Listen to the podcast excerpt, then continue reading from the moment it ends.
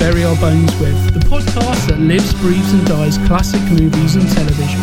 As always, I am your host, Ryan Etherington, and I'm joined once again by the hollow man to my hollow brain, the always entertaining Jimmy Murphy. In today's episode, we go on a mystery laden tour to a cabin in the woods.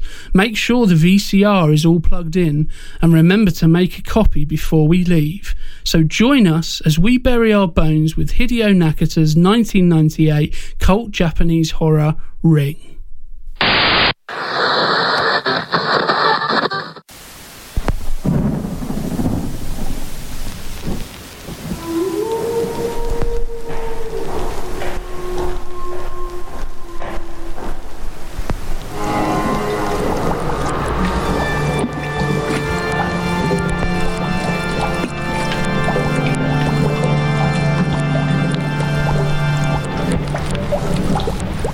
David Heathbrow, Ghost Finder. Now, there are many haunted places up and down the country that if I were to sit here and list them all, by the time I was finished, I'd be a ghost. no, that's just a little joke, although I hasten to add that you should only joke about the forces of evil in the presence of a professional. I once knew a bloke who said that he didn't believe in the supernatural, and the next day he lost his car keys and his dog bit him. Now, you tell me that's not a sign of Beelzebub. But back to business. What I specialise in is determining if there is a presence within your home or office, but office do charge business rates. You and your husband are not trained to know if the fuse blowing on the kettle is a sign of faulty electrics or a message from Satan. I am. I graduated top of my class on the two day intensive course at the Lancashire School of the Macabre. For just a snip at £24.97, pence, I will enter your house and check for any unwarranted paranormal. For specialist services, an overnight stay may be required, in which case you must provide adequate catering such as toad in the hall, peas and blancmange to finish. Unfortunately, I'm unable to give a specific price for this as Dancing with the Devil is not only dangerous but difficult to quote. That's David Heathbrow, Ghost Finder. That's misquoted on BBC BAFTA winning documentary Debunking Heathbrow. Court case pending. That's David Heathbrow. Find me on Ceefax, not the Yellow Pages.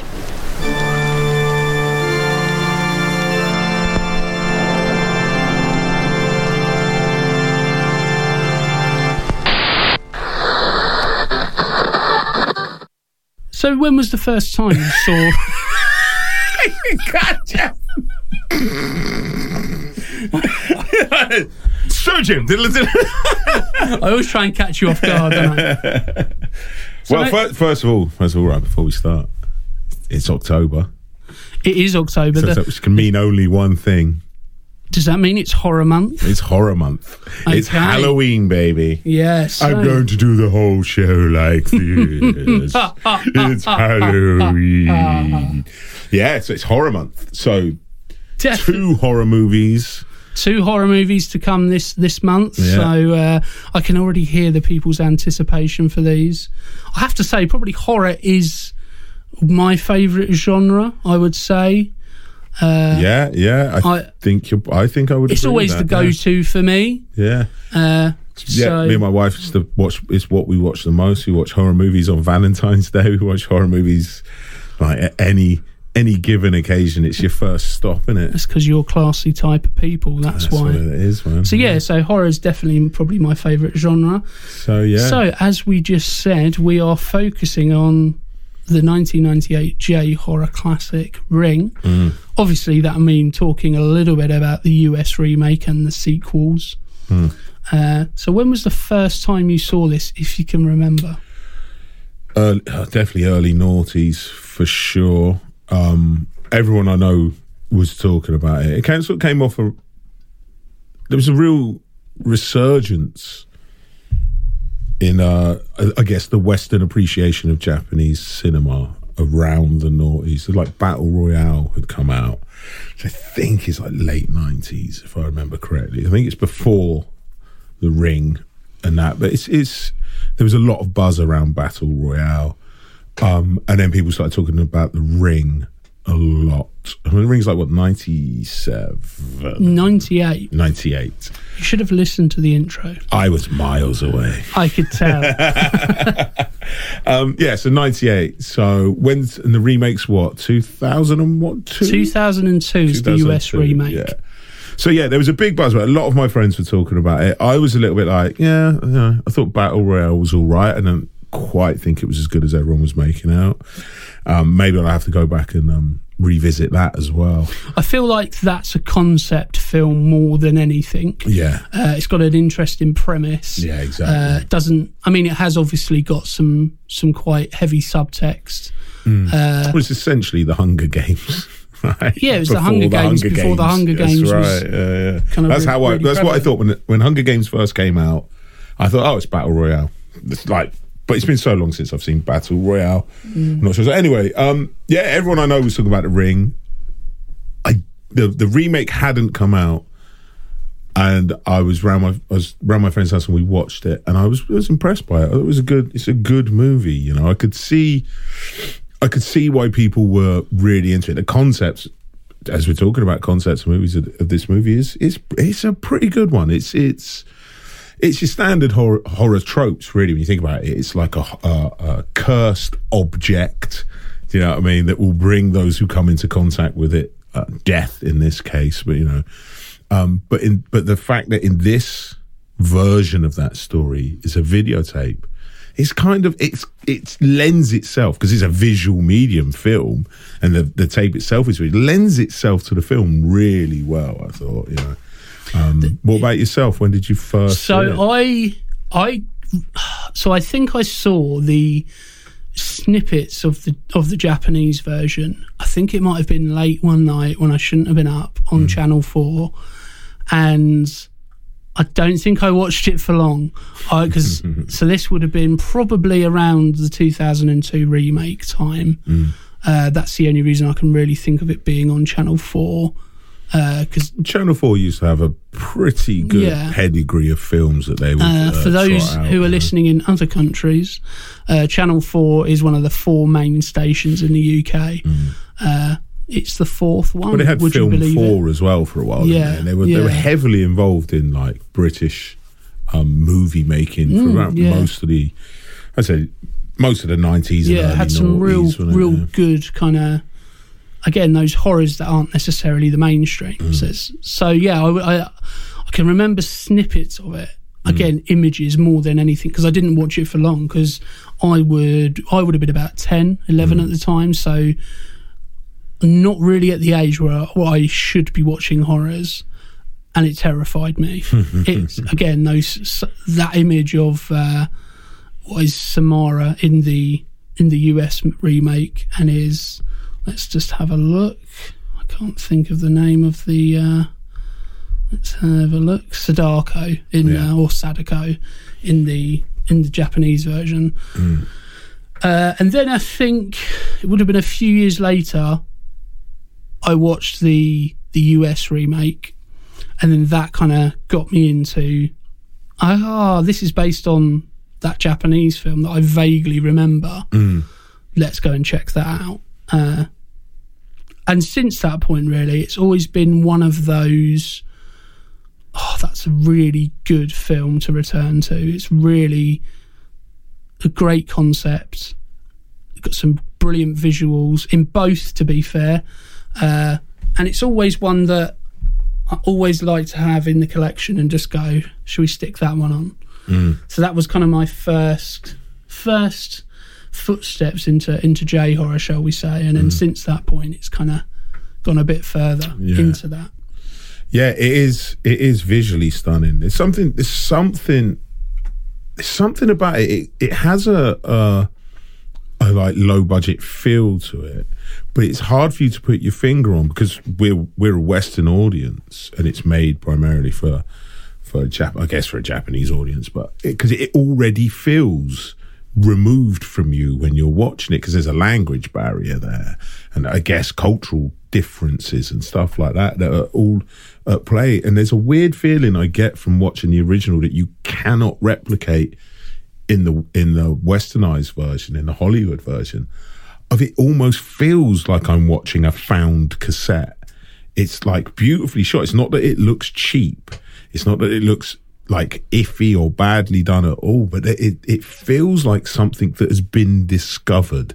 The whole film feels like like what's this weird art house foreign film oh it's about this really weird subject about you watch a video and then you have seven days to live sort of thing that overall tone of it just feels like this film the, the film i'm watching may have come from hell itself you know I mean? that's the beauty of the, of the concept is that at the time it would have been out vhs was still qu- quite pr- prevalent yeah yeah and even even DVD to to some extent can still lend itself to the same thing, mm. whereby the story is about a cursed videotape. Mm. Now, if you've brought the film on videotape, the idea of putting in a film about a cursed videotape in the VCR, mm. even for the for the most uh, cynical of people watching horror films, there must be an element going what if this is the cursed videotape? And that that's what lends itself so well mm. to obviously in the cinema it would have been perceived in a particular way, but it then has that kind of knock on effect when it goes for home video release. Yeah, or especially in this country, you wouldn't have seen. Uh, it's just called Ring. The original is called the Yeah, Ring. It's just called Ring. And uh, Um, interesting you fact, wouldn't have seen that in the cinema in this country. Maybe some art house cinema, Yeah. sort- but it wouldn't have been on at your Vue, your Mm. Warner Brothers, and that. Not that you would have even really noticed it. You know, how many people go watch uh, films with subtitles and such? Like maybe more so now. Do you know what I mean? Yeah. If someone said, "Oh, there's this amazing Japanese, Indonesian, whatever horror uh, out the cinema," it's got a big buzz about it. I think because of the Ring uh, or Ring, you know, and Grudge and uh, the Grudge and all those movies, I think you'd be more likely to find an audience for a movie like that being released. Whereas I'm not sure you would have in like late nineties, you know. I, I totally agree with that. And funny enough, we say about cinema releases, just as we're thinking about recording this episode, I get a notification from my local theatre, and they're doing for October for Horror Month a series of of horror films on at the cinema, and one of them is Ring. you know, and I thought that's such a cool Yeah. thing. And actually, I don't often th- go and see old films Hmm. at the cinema, but I think I might have a look at going to see it in the cinema just to Gotta get that, get that, you know, that uh, that experience of seeing it in the cinema. One thing I will say, obviously, it's called Ring in the Japanese version. Uh, if you were to look on IMDb, shall we say, you will notice it's, it says Ringu, so uh, has a U on the end. Interesting fact about that is that that word doesn't exist. It's not a word. It was created because the tr- literal translation of the Japanese language to this has to have a vowel on the end. So it had ring, and it was oh, like it has to have a vowel on the end. And somebody put on the IMDb listing when it first started mm. a U on the end, so it became Ringu. And of course, it's it's now spurred on to now you hear people refer to it as Ringu, and it just doesn't mean anything at all. It, it was never called yeah, that. it's Yeah, really yeah. it's really quite interesting. Yeah. Uh, it, it's interesting because it came at a really uh, important time for Japanese cinema, really, because I think the films before that were much more based in, uh, I suppose, what you would call shock horror and sort of gore and violence. yeah, body horror. Yeah, I mean, yeah. you've got films like Ichi the Killer and. Uh, as you as you mentioned, Battle Royale and uh, Tetsuo Iron Man. yeah, like that, exactly. yeah. Much more, shall we say, physical, uh, visceral kind of horror. And this was a real kind of like step back into those old fashioned kind of ghost stories and urban legends and myths and fables. Mm. Uh, and I think that's probably why it had such a good kind of turnout when it was released because it wasn't the norm in Japan. Obviously, in the Western cinema, they've kind we've always kind of had those ghost stories on similar kind of paranormal, supernatural style cinema, but for Japan, they hadn't really Okay. had that. That It was kind of an old thing. Uh, it was kind of based in uh, Japanese theatre Right. you know, in right. kabuki theatre. Yeah. And they kind of, you know, so it was a real kind of, at the same time as being quite modern and inno- innovative, it was also a real kind of big, uh, harken back to the old kind of stories that, that would have been told in in your traditional Japanese It's often, theatres. it's often the case, though, isn't it? It's like something that in cinema that will push the boundaries forward has one foot firmly in an almost forgotten genre sometimes. To be like, this is an update on that story or that type of movie. What we did is we just gave them lightsabers. Do you know what I mean? like, Yeah. But if you look at it, it's, It's very, yeah, I mean, it's a samurai movie. there, you know there- what I there's an mean? Yeah. argument for uh, Harry Potter just being Star Wars, but with magic, you Yeah. know? Yeah. uh, and I think yeah, it's, that's quite a quite a a cyclical thing where Hmm. okay, we've done loads of stories on that.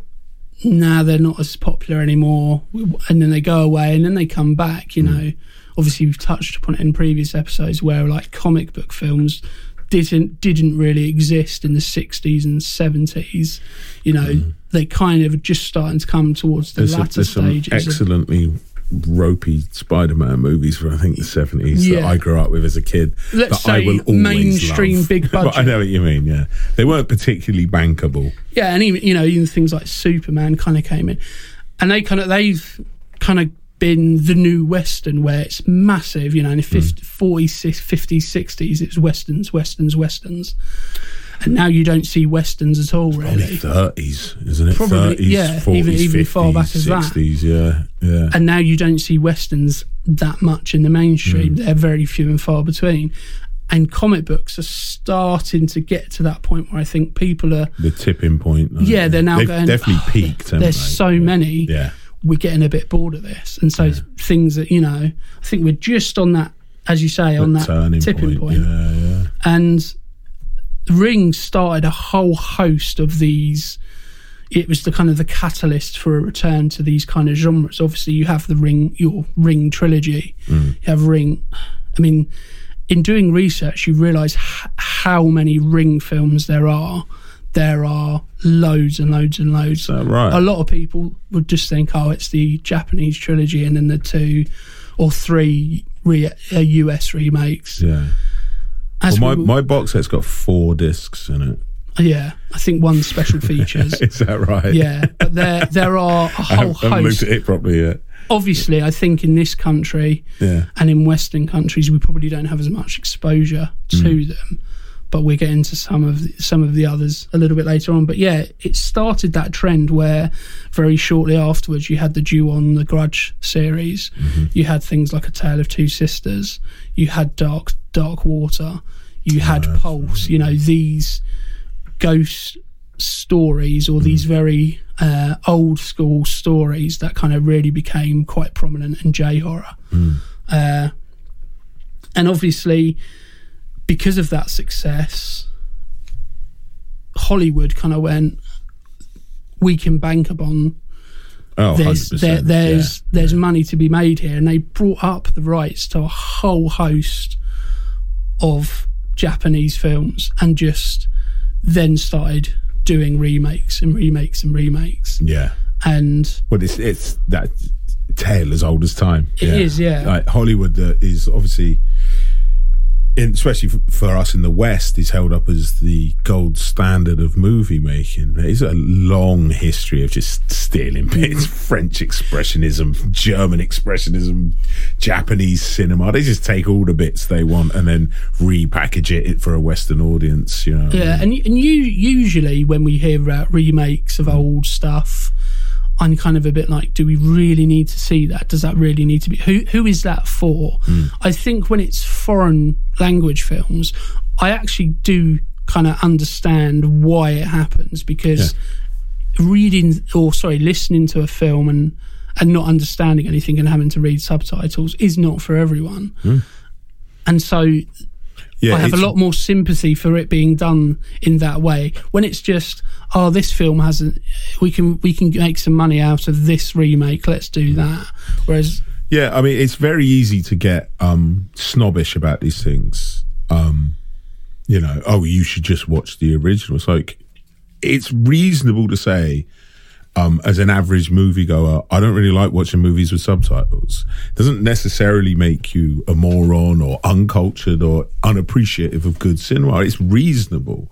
You know what I mean? So when they remake something specifically for a Western audience, there's no real shame in it. The shame is usually because it's it's very rarely worth doing, or at least not as good as the original. But not everyone appreciates cinema the way someone like you or I would. Whereas if you didn't already know, like you're saying, like you come across the American version, you're like, I'm gonna have to go check out the original. It's because you have an interest in it, and reading reading subtitles doesn't bother you. Some people don't want to do that when they watch movies. Some people just want to go to the cinema and eat popcorn. You know what I mean? And there's nothing wrong with that. you something know? to have on in the background. Yeah, it's there's not. nothing wrong with it. yeah. yeah. I think So actually, I, I, I totally, I can see why Hollywood remake. Plus, it's money. You know what I mean? But it's, it's there's no real shame. I don't think in them saying uh, that film's that film's created a lot of buzz. I think we could we could do something with it, and then acquiring the rights to it and remaking it. That's legitimate. It's been legitimate since the day since cinema was born. I mean, Dracula, the first ever horror movie, there was a simultaneously a Spanish spoken word version filmed at night on the same set of the original Dracula. So these things, have, there's always been a give and take Yeah. between these things.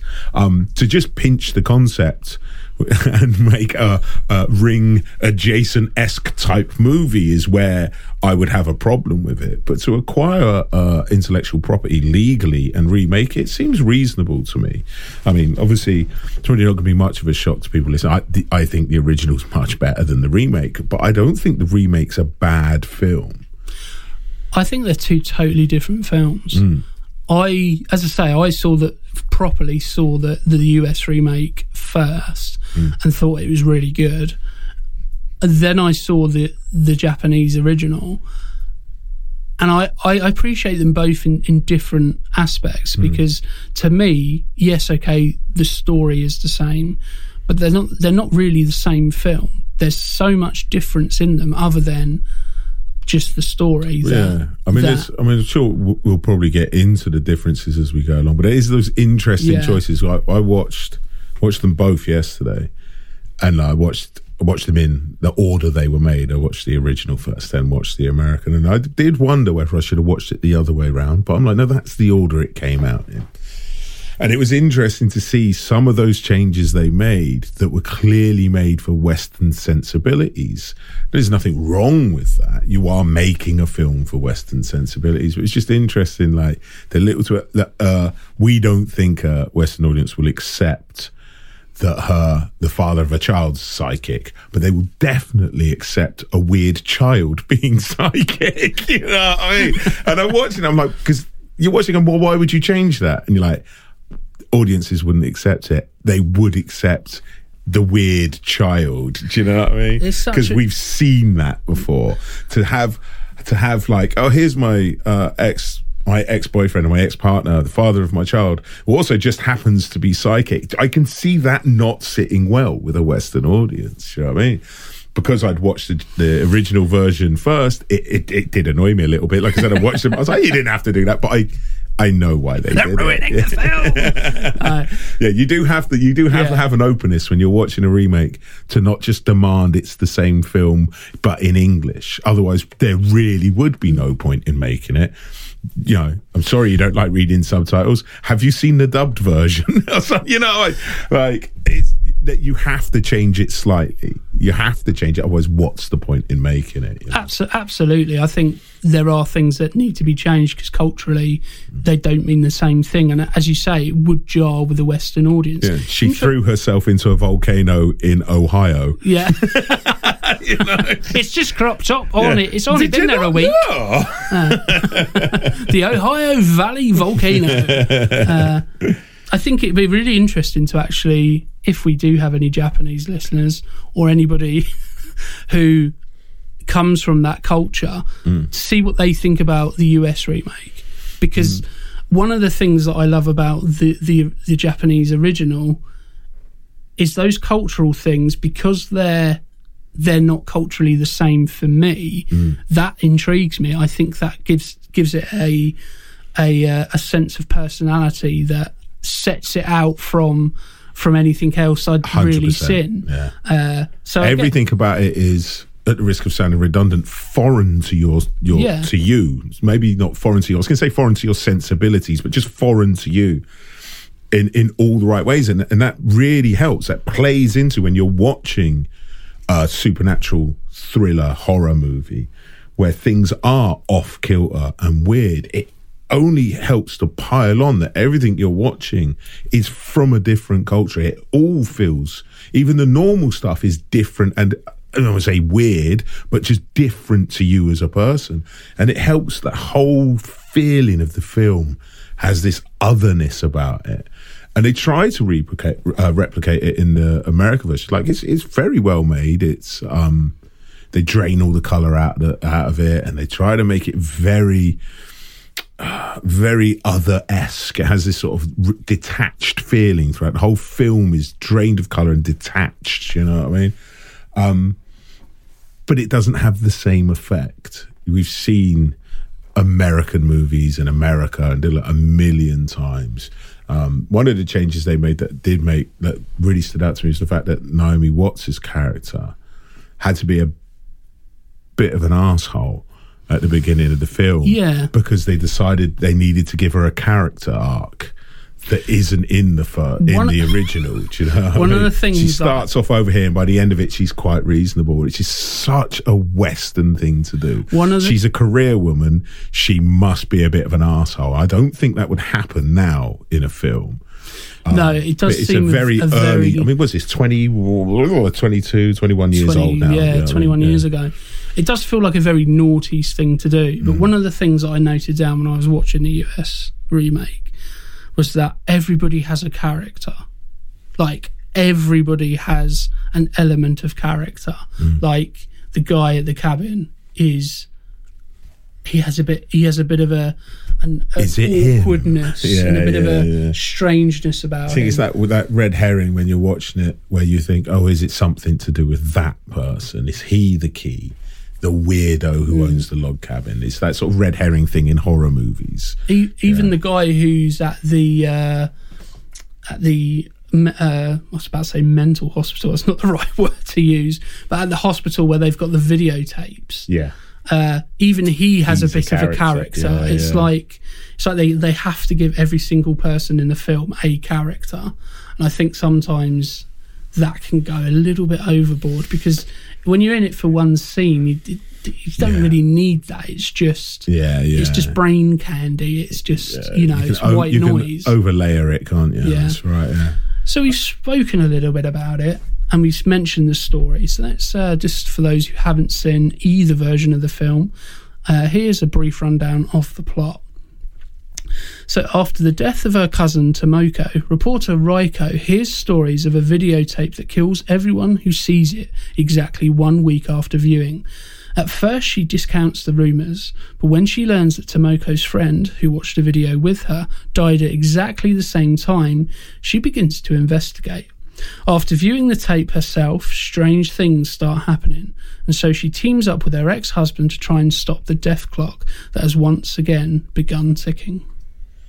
Was that from the Japanese? That's from the? Japanese. Yeah. I was uh, going to say that sounds much more like the original. yeah, and to be fair, the the US version is is virtually Mm. virtually the same story. Obviously, there's little intricacies and little bits that are slightly different, Yeah. but essentially, it's it's the same thing. A cursed videotape that kills you one week after Mm. viewing it. And you watch it, and then she's got to find a way to stop the curse. And, you know, But that, it's, it's, there's there's great narrative tools that they use in it. Like it would be so easy to for the for it to just be you watch this videotape and then you die, but they bring in the element of a phone ringing. The moment you've watched it, the phone rings. It's different in the American one to the original because uh, am I right? If I remember it correctly, the phone only rings in the cabin in the original, whereas in the American one, it keeps ringing her answer machine. it sounds funnier than it is. Hello, it's the curse. Uh, can you pick up, please? Because I've got to let you know that you're going to die in a week. Yeah. Are you call screening? Um, I know you're there. I can, I can hear you. um, so this, but and then there's the blurry. Pho- I'd forgotten about the blurry photos part as well, which is another lovely little touch. It's like you've got a curse on you now. So here's a visual representation of how doomed you are going to be. You know what I mean? And these lovely little narrative tools like that that they put in. You know, um, because it'd be so easy to just. Oh, you're cursed, and now we're off. But it's just little extra little bits like that, which I thought was a really nice touch. Like, it was a well shows like a, a well crafted screenplay. But if we can add a little bit more weirdness in here, like a little bit more tension, like in the American version, he sees his face on a um, CCTV camera, doesn't he? Yeah. Yes, I yeah. thought, I actually thought it was a good touch. You know I mean? I think the the the simplicity of the story is what makes it so appealing. Is that it's very easy to get your head around, and so you commit to that story very very quickly. You're not going, well, hang, oh, hang on a minute, how does that work, or what's what does that? mean? It's very, oh, okay. You watch it, and you get you get a phone call, and you're going to die in a week. That's you know open as shut as it as it can be. Uh, and for the most part, the US remake followed that same simplicity, obviously adding in a few steps and a few different things and and whatnot. Uh, so, shall we go through the the facts and the figures? Yeah, man. Let's have a look. Obviously, it's quite difficult to get the the figures for the the Japanese version, but w- the Japanese version had a budget of 1.2 million dollars. It's not a lot, really. not it, it was quite low was well, that is quite low budget for for a mainstream film uh, it was the highest grossing horror movie in japan at the time of its release so it was re- really quite successful uh, beyond that there's not really much else but the us remake we've got a lot more information obviously so that had a budget of uh, 48 million dollars which is about £38 million, £66 million in today's money. Uh, so obviously much more, uh, much bigger budget. So you can, you know, you can you can do a lot more with with more money. Uh, it made fifteen million dollars in its in its opening weekend. So again, that's a good portion and good return on your opening weekend. And overall in the US and Canada, it made 129 million. So you've doubled your budget and a bit more. And then worldwide, it was 249 million. So by all means, a success. It was very successful, uh, and I think part of, part of of that is because it is a it's a very good remake. It's it's uh, unlike I would probably say a lot of the remakes that came afterwards. It's a very good homage to the original. Uh, It's yeah, it's not bad. Um, it's not. It's it's definitely not a bad movie. There's actually elements, stuff they changed in there that I prefer. Actually, I really like the stuff with the horses. I thought that was a really nice. some touch. really good imagery, isn't it? Yeah, yeah, that stuff was really good. Um, and like you can see why, like we were joking earlier, like you know about throwing yourself into a volcano. It's not really going to work, is it? You know what I mean? Um, but yeah, it's it's definitely not a bad movie. Like you say, it is it is a almost a completely different movie, even though it's exactly the same. It's it's like comparing apples and oranges almost, you know. Um, it's it's got that it's got like you say everyone in in the remake everyone is uh, it's almost everyone is a trope essentially in the American version. But they they you you can tell it's made they were definitely trying to make a good film. It wasn't I mean obviously studios are studios we always say this and uh, bottom line is what they're interested in but you can tell the people that made the movie were trying to make a really good movie. And I think if I'd seen it first, I would like it probably more than it's not. Like, it's not even that I don't like it. It's like some like sometimes throwing more money at something can improve it, and sometimes it can ruin it. And I actually think they walk the balance f- for the most part successfully. obviously they changed the video itself. I think the original um, tape in the uh, in the original version is more eerie than the the one that they remake it to. It's got that burning tree imagery and stuff, and it's a little bit too much for me. Um, felt a little bit like that felt a little ham fisted stuff like that, but it's not. It doesn't ruin the film. It doesn't take you out of the film. I think having just having watched them essentially back to back um, yesterday, I was hyper aware of the differences that they'd made and the choices they made. They're choices you have to make. You have to do something different.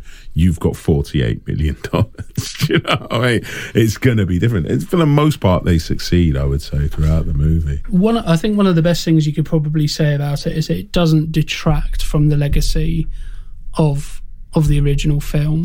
Sometimes point, yeah. you get remakes and they really do just become. You know, I'm thinking about the Hell Hellraiser. You know, anything past three and even two and three weren't great. Hellraiser diminishing return. It's like Yeah. it, all it does is just satirizes the whole genre, the whole franchise, and you go, "I'm so bored of this now." It, do- I- I- it doesn't I've, do I've that. seen many of them since three. To be honest, Yeah. I love the first three. I think they're quite good Yeah. movies. You know what I mean? Uh, Even the third one. So those were the the figures. So let's go through uh, the people who made the film. So obviously it was released. I say obviously, it's not obvious at all unless you unless you've got it in front of you. Uh, but it was. I'm making a lot of assumptions about anybody listening to this, aren't I? You got to assume. Have you like not got your ring. fact sheets with you? you got to assume they at least like the movie. Yeah. it might be obvious to them. I don't know. so it was released on the 31st of January 1998. Obviously. The, it's going to be a running theme now. oh, you know me so well. Uh, in that's this is the uh, Japanese original. Uh, Obviously. it was directed by Hideo Nakata. Obviously, uh, it was written by the screenplay was written by Hiroshi Takahashi, uh, but it was based on the book by Koji uh, Suzuki. I did not know it was based on a book. Yeah, it's there's there's there's an awful lot of Do you know when the book was written? Around about the same time, I think. Okay, Yeah, cool. Yeah, yeah. uh, so it's produced by. Ta- Ta- I do apologise on any of these names. You've been doing really well, man. I'm Uh, terrible at, at like pronouncing names. You know I uh, mean? Takashigi Ishii, uh, Shinya Kawai, Takanori Sento, uh, the producers. Then we have the composer is Kenji Kawai, and the cinematographer is Junichiro Hayashi. uh, I'm thoroughly impressed right now. Uh, yeah, I I, mean- I don't think I, I'm terrible. Has anyone heard me try to pronounce Ennio Morricone's name? I think I'm still doing it wrong. Ennio Morricone. Oh, let's not get into this again. Uh, as evidenced by what just happened when I, th- I was like, I've got it now. I've got it. Finally, my love for Japanese wrestling is actually having a real world use right now. Yeah. Uh, so It was, it was very I mean, impressive. Again, if there's any Japanese listeners, they're probably going, "That's not how you say that name. Who's that?" I, re- I reckon they'd give you like at least points for like giving like, it a go effort, you and not, I mean? Yeah, you know, yeah. and not saying the even the character names are obviously Japanese, so can't course, get out yeah. there. Uh, so Hideo Nakata is is is probably the person who kind of re rejuvenized uh, Japanese horror. You know, he he obviously done the Ring and the Ring. Oh, sorry, Ring and Ring Two. Mm. He also went on to do Dark Water as well, which also has a US remake with Jennifer Connelly. Uh, Uh, right, yeah, yeah. so he definitely has a. He even he even directed the the US remake of, the, or sorry, the US sequel Of, of The Ring. did he really? Yeah, he done The Ring too, and it was essentially a remake of his second yeah, Ring. yeah. Uh, That's interesting. Really interesting. That is interesting. Oh, Yeah. now I'm going to have to spend the rest of of today watching watching, the another same- two. Ring movies back to back. yeah, That's going to be what's re- fascinating. what is really interesting about the Ring franchise Yeah. as a whole is, as we mentioned, it's based on a book uh, by Koji Suzuki, and that has gone very much more into the sci-fi genre. it's almost it almost develops into uh, kind of like the Matrix in in some respects. Uh, Hmm. I haven't read them. This is uh, second-hand knowledge. Yeah. uh, I'm, I'm not doing that much research for this, uh, but yeah, that's kind of where it goes in in that kind of thing. Interestingly, when the when Ring was made. By a separate production production company, separate directors, producers, etc., etc., and obviously a separate cast a sequel was made back to back. So they were Yeah. supposed to uh, they were supposed to release at the same time and the the idea was is that they could piggyback off each other's success. So oh you've seen you've seen Ring, great. Ring Two's already out because it was filmed at the same time wow. the problem is is because it was a different production company i haven't seen it but apparently it's it's very much a lower even more lower budget and just not as not as skillful in their creation of it Ring two. this is different from ring 2 Right. which is where it gets a little bit confusing i think it's called uh Rasen, I think is what it's called. right. Uh, I could be getting that wrong because there are so many. that it's become like this whole genre in Japanese cinema. Interesting. So yeah, and then Hideo I can feel myself getting tempted to go down a rabbit hole here. You know I mean? Like, Yeah. ah, there goes the rest of my year. Yes. so Hideo Nakata made the sequel, the Japanese, se- the one that probably most Western audiences have seen, Ring Yeah. Two, uh, and then Ring Zero, which is the third in the trilogy, Mm-hmm. is a prequel of sorts. Uh, and unfor- unfortunately, they they get kind of progressively worse. I mean, there's still a place for them. Ring Two, Mm. I think, is it's not quite as uh, not quite as logical. There's a lot more kind of going on, and not necessarily in a good way. Uh, but I still quite like it. But Ring Zero is a very different film. It takes place in a theatre.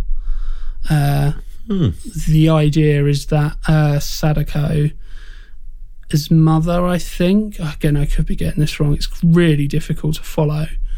Uh, is in the theatre and she gets the role of this particular thing and these weird things start happening and that's where it starts to build that kind of uh, where the story started shall we say Uh, and then obviously the us you've got the the ring you've got the ring 2 which as i said earlier hideo nakata directed.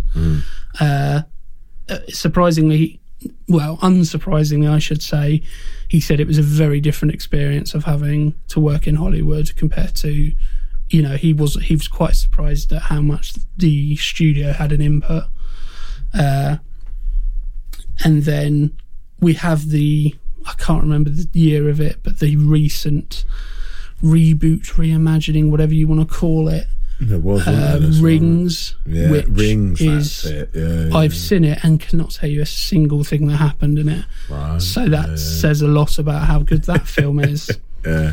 Uh, so looking at the cast, again, I apologise in advance on some of the names, but let's give it a go.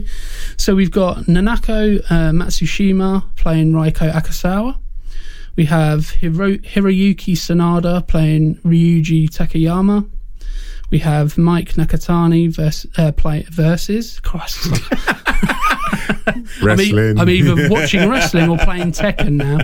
Uh, Miki Nakatani playing Mei, Mei Takano. Yuko Takayushi uh, playing Tomoko Oshii. And then we have Hitomi Sato playing Masami.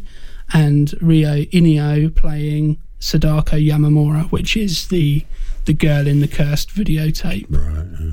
So I think probably for the US, US watchers, the most recognizable name is Hiroyuki Sanada, who plays the ex-husband, the father of the little boy, mm-hmm. Because he's done quite a lot in US uh, cinema. He was in things like The Wolverine. He was recently in Bullet Train, which is a good film.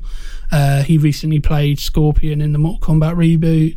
and he's been in Avengers Endgame, so he's a much more recognisable. Yeah, the moment you see him, Yeah, you oh, go, it's it's him. Yeah, yeah, yeah. Uh, and I think I think that again, returning to it after all those years, because I, as I say, I can remember watching it at the time and not really knowing who he was, Hmm. so it didn't really register. Now returning to it, I get an even bigger appreciation for it because I, I know some of his other work and Hmm. quite like him as a, as an actor. I think he's quite quite uh, quite good. Hmm. Uh, so, and obviously in the in the US remake, we have a whole host of names. We've got Naomi Watts, Mm-hmm. we've got Brian Cox. Uh, now I can't think of any other names in the film. It's funny though, whenever Brian, who's Brian Cox you? Everyone now would know him as the dude from Succession, yeah. Succession. Obviously, Swearing he's, he's a um, yeah, yeah. he's a, a accomplished actor of many decades. Um, as is always the case with me when I watch these things these days, I, I see him and I just go, "It's Daphne's dad from Frasier." Even though when he turned up in Frasier, Daphne love. Um, even though when he turned up in Frasier, I'm like, it's Brian Cox. Now he's Daphne's dad to me. But this film, the remake, has two people who are in Frasier. The the her sister, Naomi Watts' his sister, that character. She's in a few episodes of Frasier as well. And then I was like, I was watching, I was like, oh, because I'd never seen her in anything else. I was like, oh, that's that she plays a lawyer in Frasier. He dates her for a couple of episodes. You know? and it would have been around the same time, to be fair. And I'd forgotten Brian Cox was in it, oh, Hannibal Lecter himself, and um, he turned up, and it's a Daphne, you know. And if that split moment you're in, it takes you out of the film when you're watching it. Because I was like, there's two people from Frasier, and then I'm sitting there going, is there anyone else from Frasier in this film? I forgot. it's, Fra- it's Kelsey Grammer. You can make a drinking up. game out of There's that. Niles, you know. He plays one of the horses. Uh, yeah, Brian Cox to me probably it's very hard for me to imagine him as anything other than Logan Roy from Succession. Uh, suppose a little bit probably before that was. I mean, he's been in so much that I, I can't even really remember much of what he's been in, yeah, yeah. which is a really odd thing to say. Yeah, no, he's, really, he's, he's been around for so long though, hasn't he? As, you- as you say, he played Hannibal Lecter in Manhunter, Mm. which is again, I watched that not so long ago. I'm going off on a bit of tangent here, and hadn't seen Manhunter up until a little while ago, and from everybody talking about obviously, you know, Brian Cox done Hannibal Lecter first, thinking that he had a much larger role in the film. Mm. And I know Anthony Hopkins doesn't have a massive role in Silence of the Lambs. It's only nine to ten minutes it, it's spread out in Silence of the Lambs. You see him, He's whereas- consistently turning up in it. That's right. Yeah, Whereas yeah. Mm-hmm. Manhunter, he's in one scene and he's never seen again. Yeah. And it's almost like blink and you miss it, almost to the point of like, Mm. what? Yeah, Manhunter's interesting in, in more of a sort of origins sort of way. Would you go, oh, so like that character exists in a very small moment, Hmm. and then when he went, the writer of the books obviously went. "We Should do something with this Hannibal Lecter. He's pretty good. you know I mean? Yeah, this, yeah. This is where the money is. No, but you Almost know what I mean? a little bit like Frasier. That's Yeah, what we call a full circle. Um, but yeah, I mean, and, and it's interesting, like when you could like when you write something, I suppose, and it's you have a character that you go, oh, he'd be good for this this narrative device. He'd be a good character to put in this.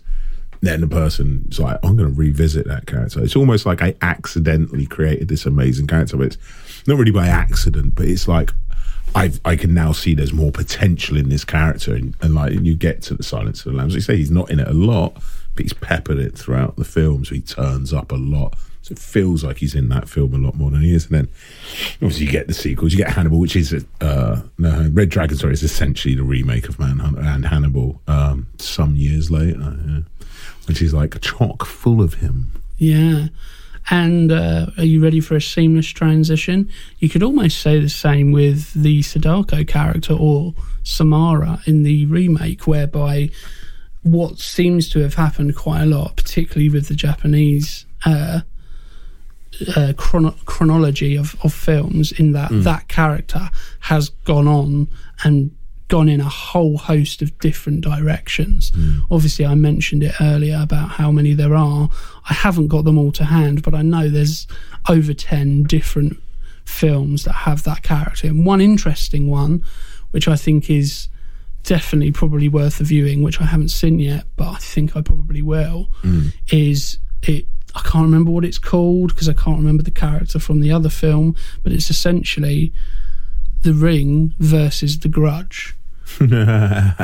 which I think it that sounds like such. It's like Alien I versus watch it, Predator for J yeah. horror, uh, for and sure, man. you know, there's there's been a Wii game made with about Sadako, yeah. uh, which I think just whilst I say that, it's interesting that they've obviously. Well, I suppose it's not interesting because it makes total sense. you want to hope it's So I don't know why I'm mentioning it at all, but obviously they've obviously changed the name of that character from Sadako to Samara. Yeah. Uh, and it's for me because I saw the the US one first. It's really hard to remember that it's not Samara. It's Sadako or Sadako. I don't know which which one. I'm probably saying it wrong. Uh, so I have to every time I say, it, I'm like, oh no, it's wrong character, wrong character. Well, yeah, we're, we're essentially talking about two movies at the same time, Yeah. aren't we? So it must. It's it's quite. So I hope you can follow along, anybody And at listening. no point are we going to be able to Mm. call someone Kevin's mum or Brundlefly. Yeah, Flashback to previous episodes. yeah. uh, so let's have some a little bit of trivia. Obviously, it's a little bit more difficult to do the uh, what has become a staple of Bury Our Bones with with the you know potential castings and would be castings. Obviously, because there obviously there probably are some, but I'm guessing. Well, I know that I probably wouldn't know half of the people that they nearly Yeah. cast. It's not going to be of much interest Yeah. if you've never heard of the uh, person. Exactly. So let's start with, uh, and again, this links in quite, quite nicely to one of our future episodes. No. The eyebrows are being raised now.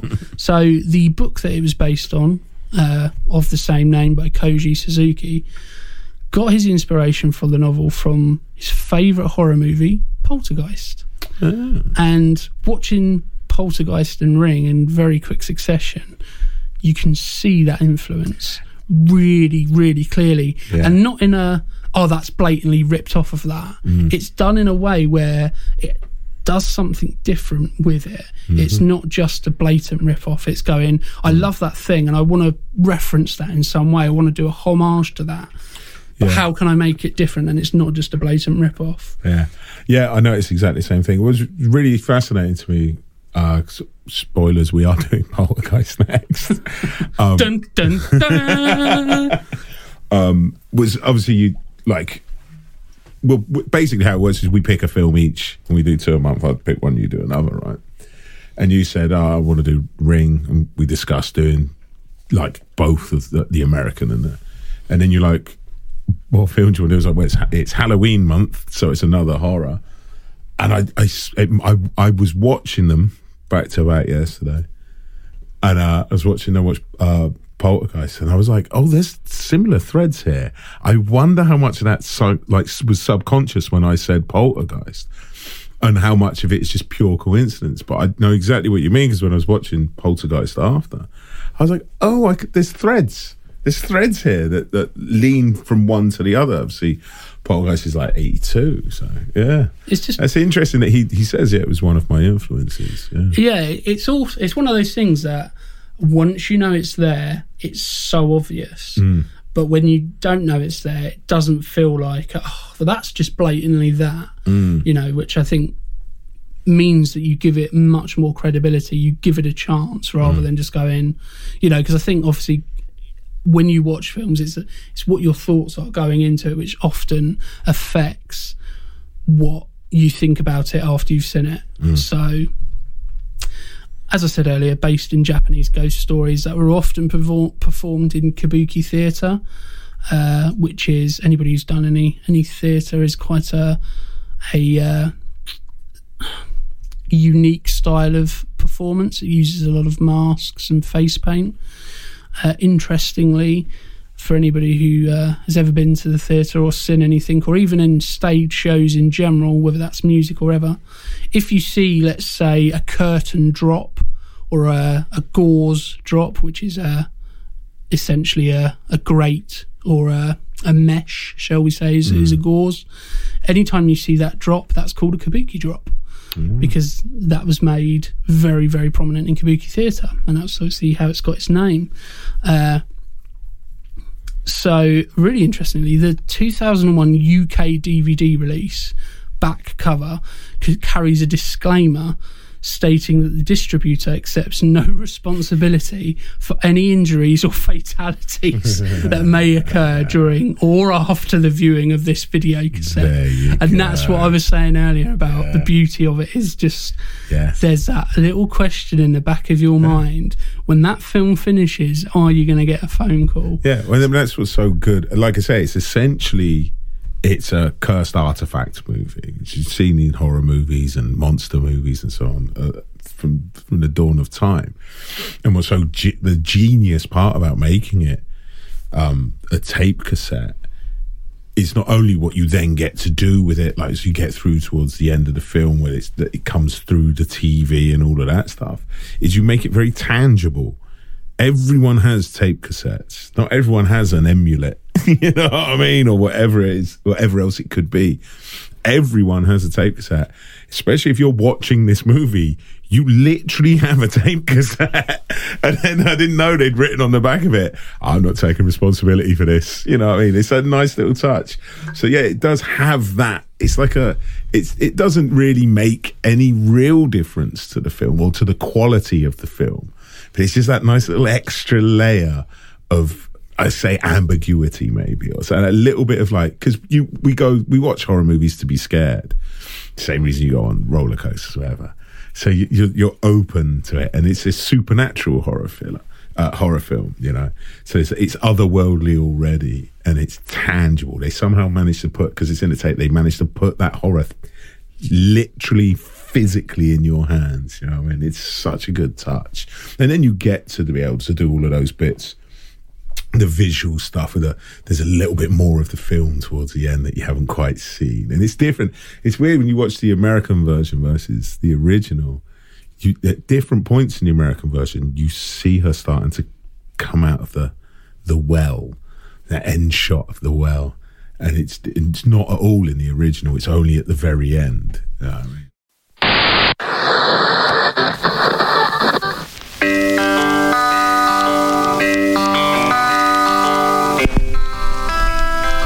Of never having enough money to enjoy the things that you love? Always checking the time to make sure you're home before curfew? Constantly being nagged by mom and dad to get a job? Well, then look no further because this summer, Camp Crystal Lake are looking for volunteers.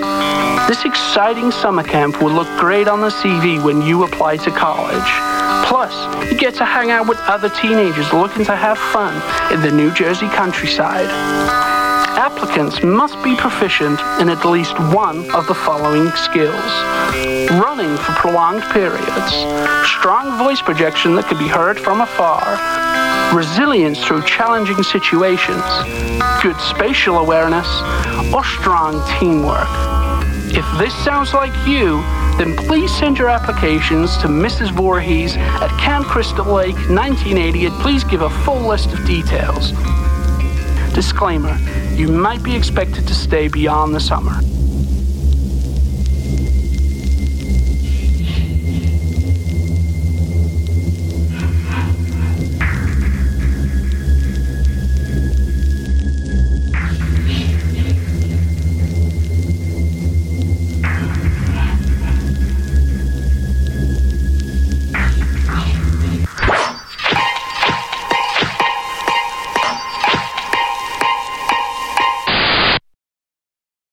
That brings us on very nicely to how the effect of uh, Sadako coming out of the well was accomplished.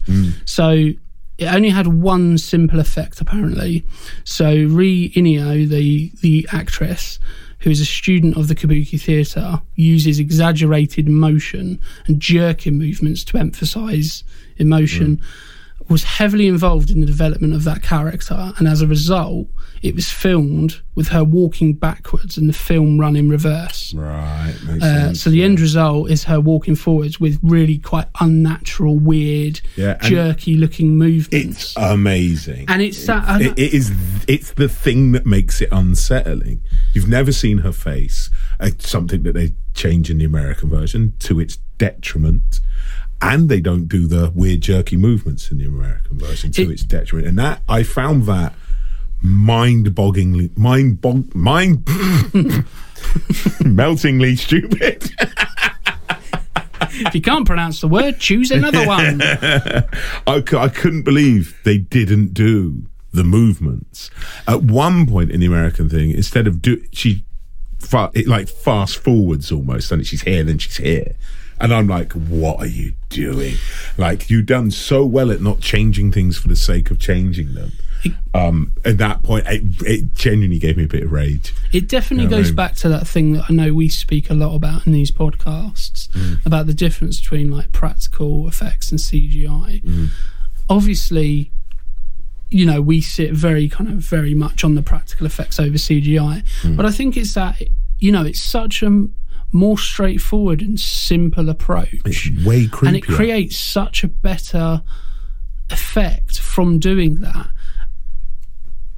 And obviously, they had a more budget with the remake, and obviously, if you've got more budget, you want to use it. Mm. But at some point, I just wished somebody had said, if we don't need to do that with this, we mm. can achieve a much better effect, much easier, much quicker, mm. and much more Yeah. cost efficient. or if you're going to change it, make it better, not worse. Yeah. you know, It's- it's it's really, it's like they threw it away at the end when I was watching. I was like, oh, you you like 'cause it even has the annoying bit for me anyway when she's talking to her psychic son. And she's like, it's all, it's all like, I saved her, it's fine. And he's like, "Well, she doesn't want to be saved. What are you doing? Which telegraphs what's about happening. Obviously, we know it's coming and sort of jump scares and all of that sort of stuff. You know, the ending isn't the ending. You know, there's more to come. Especially if you bought the DVD of the original version, literally has the end scene on the front cover. And that annoys me because I'm like, to, like literally put on what is the money shot on the um on the DVD cover. I'm like, so you must be sitting there going, well, like, she hasn't come out the telly yet. you know? At some point, It's- that's going to happen. because that was the great thing when I first watched it back in like, like I say, the early noughties. All of my friends were talking about it, so I watched it. You know, um, all of, all of my friends who I trust, who are, are film buff kind of people. You know, and they but they didn't tell me that scene was coming at the end, and it is so good. It's I don't even think it's a particularly original thought when you think about the concept. She's you're watching it, but you've been watching this video, bits of it anyway, throughout the film. You see it in whole once, then you see bits of it. And it's a creepy video and it's a creepy film. You have this sense of unsettling. And then it starts again, essentially. The TV turns back on. And this time she's coming up out of the well.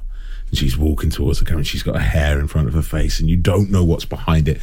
You can't see someone's face. You cannot know their intentions. And it has all of that built into it. And she comes right up to the screen, the screen and you're feeling uneasy.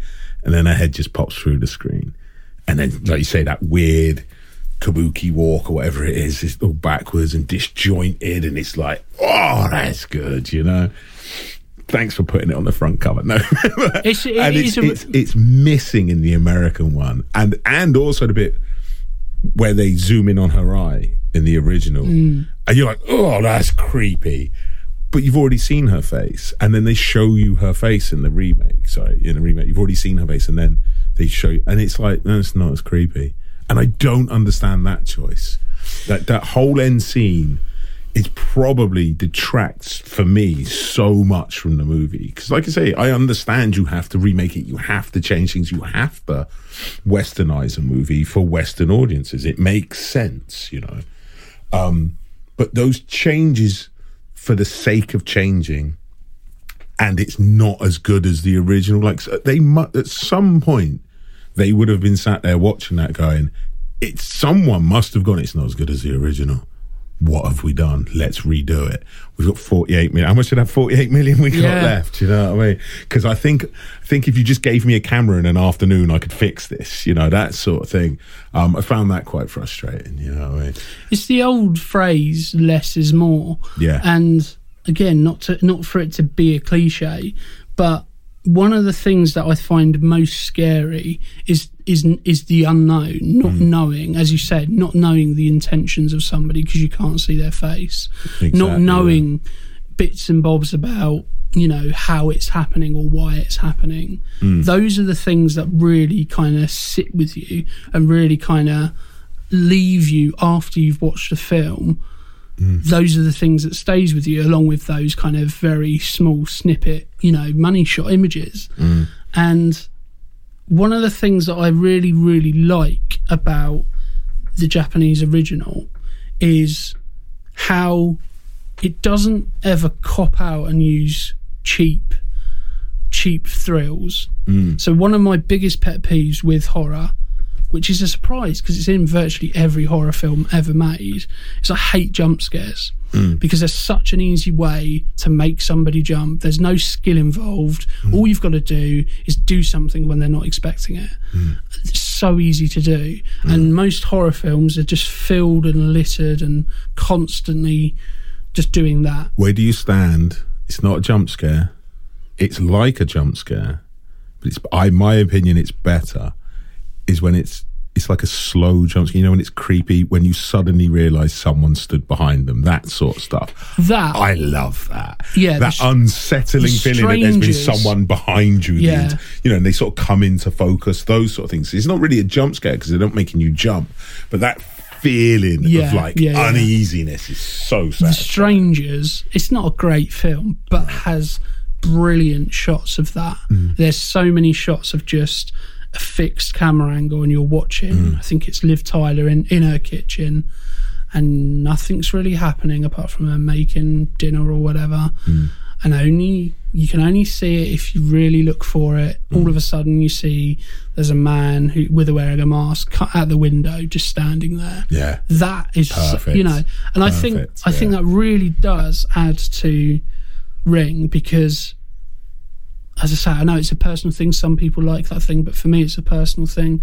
There isn't really one jump scare in there. There's almost one where they do the flashes of uh the the victims but it Yeah, it, it yeah. prepares you for it. So it has a little bit of an underscore and it prepares you for it and then it shows you the image. So it's not just silence Yeah. and then big loud noise or Yeah. big loud jumpy thing I would say, I would say, um, just going back to that, I don't know what it's called. That slow reveal jump scare. I don't know what it would be called. James Cameron is a master of this in Aliens. Superb stuff. S- suddenly, the walls moving behind you. You know what I mean? Um, yeah, and there's like those elements you talk about, like the the original versus the remake funnily enough, when I was watching the original, I was like, I thought their faces were much more distorted than that when they find them. Of course, it's in the remake, and I think they do that better. Also, really like the touches with the water in the remake. I'm sure I'm right in saying this. It doesn't happen in the original, where there's water on the floor and she's walking up. Because in that opening scene in the uh, remake is much longer than the original with the two girls. I watched it. I'm just winding you up. I didn't really, and all of that sort of stuff. That is much longer in the remake, and she walks upstairs, and there's water coming out from underneath the, the door. Really like those touches. Again, the fly thing was kind of cool as well, as she pulls the fly out of the videotape. I thought that was a nice touch. So totally elements within that that create a sense of creepiness and uneasy without, like you say, resorting to just boo. You know, it's yeah, it's it's, and I think there are elements within the remake that surpass the original. Um, those those particular pieces, but like you say, there's, it's, they're not reliant on cheap jumps, cheap thrills at that point. You know, just going off of that, there's yeah that that use of water Mm. I think is really good because it it it's set from you know it, it links back to that story Mm. They have to go across the water to that island to get to the Mm. Yeah, you know, in the original, she the fishermen hate her. The fish they can't catch Yeah, any fish. yeah. In the remake, the horses drown themselves. Like you say, they're on an island and she's in a well. There's just yeah. water. So you know, so having. Mm. that water element in the remake is, as you say, it it builds on it. Mm. It adds something different. It goes a step further without going too far and over the top. The fly thing really annoys me. Does it? I think it's Is it because you can they telegraph it quite. It telegraphs- You know it's coming because because she's there's at one point she scratches it, and it's definitely on the screen. Yeah, on yeah, The I think she- yeah, and she then she does it to- again, yeah. and it's like you probably needed to chop that first one out. You know. obvious again obviously not if you've not seen it uh, but in in the original when you don't really expect her to come out of the tv apart from if you've got that dvd cover. But if you if you're going into it completely cold and you've not seen Yeah. anything about it you don't expect it to happen because it at that point she's been It's been contained it's, within it- the it's a within the figure screen. in a video Yeah, yeah. and it's it's it's at arm's length. Hmm. And that's part of the part of the terror of it is that all of a sudden oh now she's here. Hmm. All of the other stuff it's it's just oh it's it's oh she looks like she oh she's in the reflection on the tv but she's not actually there It's all contained within the television and Yeah. the phone. That's Yeah. it. She's communicating from her grave. They then find her down the bottom of the well and give her a proper burial and all of peace. They bring peace to her, is what they think Hmm. they've done. So you think it's finished. She was communicating from the grave through the videotape and essentially through the phone above the log cabin. Um, and that's that. And then, no, she's literally in the room with you, you know what I mean? And that moment is such a good moment. I remember, I will remember it the first time I saw it till the day I die when she pops out. It's so it's good. just you know? expertly shot yeah. expertly you know the the effects used are so good and so simple when you know how they're done Yeah. it's just very much just again less is more like you don't need to use all that budget on you know comparatively to the to the remake it does too much. It's showing you far too much. It's doing a hell of a lot more. And actually all that does is mean that you're more you know you're more uh desensitized to it because why am i scared of of this now? Because i've seen this done so much already. Yeah. oh okay she ends up okay she, yeah as you say the the faces in in the remake are a lot better uh there's a bit more kind of to it and it looks a The death rictus. yeah rictus. it definitely yeah. looks you know I really more- liked it. That- The, the girl in the, the closet the first time you see it, I'm like, oh, that's so that good. you know that's Yeah, good yeah. as as opposed to in the original it is just you know I right? You almost them don't just see pulling her- faces You in the remake, you don't see her, uh, the father of her child. I forget the character's name in the remake. You don't see. She turns the chair around. You see her reaction to his face. He's also sat in a puddle of water in his chair. At that right at the end of the film, you don't see his face, but you see Naomi Watts. yeah i think to it depends on what version because i know there's like extended Oh right, yeah, direct. yeah. I can't remember what version I'm I've seen, but I, I, I I watched last night, vaguely remember see seeing face. it. So You I reckon turn, but there yeah. is a version where you see his Right, face, oh, probably. yeah, But. I think the the theatrical release is, is as as you say, just turns and you don't see it. Mm. Yeah, you see that's, her reaction. That's good because you don't know what she's looking at. Yeah. Your mind is the We've already seen thing. versions of it. You know, yeah, yeah. Your mind is the best thing for scaring Mm. you because imagination can run wild. Mm. Uh, one one of the things that I really really like about both films, the thing that I think is really really good is that for the most part, it's not a horror film; it's a mystery film. For the most part, Oh, there's there's solving a mystery. you that's know, right. there's yeah, yeah. that's the thing that I've I've always liked about J horror Mm. is that you have that initial spookiness, scariness of this thing, whatever it may be, has happened.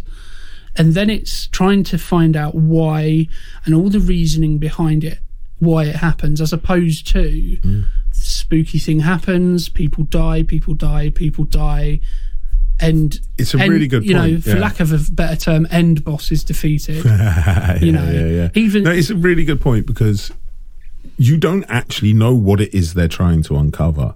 You know something's happened. You, it's a supernatural who did what, You know what I mean? Because it's not even a who done it because you don't know what's been done. You know there's some obviously there's this videotape and like they're slowly piecing together where the tape came from. And while they're trying, whilst they're working out where that tape comes from, you you come to the conclusion that something bad has happened. You don't know what it is, and you don't know who did it, but it happened to this person, and it involves these people. The American one remake does a does a good job of like when they go to the island, they they're is it the father, is it the doctor? They were were the whole was the whole island in on it because she said something like, "We're all better off with that girl gone." They don't over labour the point, but she was saying things have been bad around here for a long time before the horses and all this sort of stuff. And it's almost like at that point you get into like a Wicker Man esque um, conclusion in your mind where the whole village is in on it, you know, um, which is which is pretty good. You know, it's like I find with the the original, um, there's no fat on the original. It's a good hour and a half long and they just get on with it. They don't. Your, your perfect runtime for a film. Favorite runtime for a film. It's an hour and a half, and I don't think I genuinely don't think the American one actually benefits from the extra half hour. I, like I think you could chop it off. I think you could maybe go hour forty, and you're probably all right. Um, and that's what's so nice about that. The original and this stuff maybe there's stuff it's there's too much unexplained. You have to take too much on face value for a Western audience. Maybe we demand more explanation, and that's why it's a little bit longer, you know. Um, because there is just stuff you just accept. It's not. It's not explained. This there's a bit when he's chasing the the. I guess assume he's a fisherman, chasing the dude um, across the beach. And he's like, she saw things, I see things. And it just feels so clumsy. He's got like a headlock or whatever it is he's doing, you know. Well, I've got, I've got those powers too. And diddle like, I don't think you'd get away with that necessarily, as we discussed it for a Western audience where it would be a step too far. Like, like I say, you can accept the spooky kid instead. Um, but that's that's one of the things I really like about the original is there is no fat on it. They just get on with it, and it's it's not exactly you couldn't call it a roller coaster of a movie because it's slow and it's tense, and the the, the score on it is amazing. Um, jumps between its sort of traditional um, score and a sort of like string section that somehow sounds like flies. It's amazing when it cuts in. It's really good. It creates that sense of tension and, and weirdness, you know. Um, I think one of the notes I wrote was like it was almost it's almost um, like you're watching a, the the score is almost like a sci-fi score. It's almost like space. It's so otherworldly. You could put this on a on a sort of thriller setting in space and it would fit. It's that otherworldly feeling of the score, you know, which adds to the tension. But they just, like I say, it's not a roller coaster of a movie. It doesn't start and you're going, but it doesn't ever stop.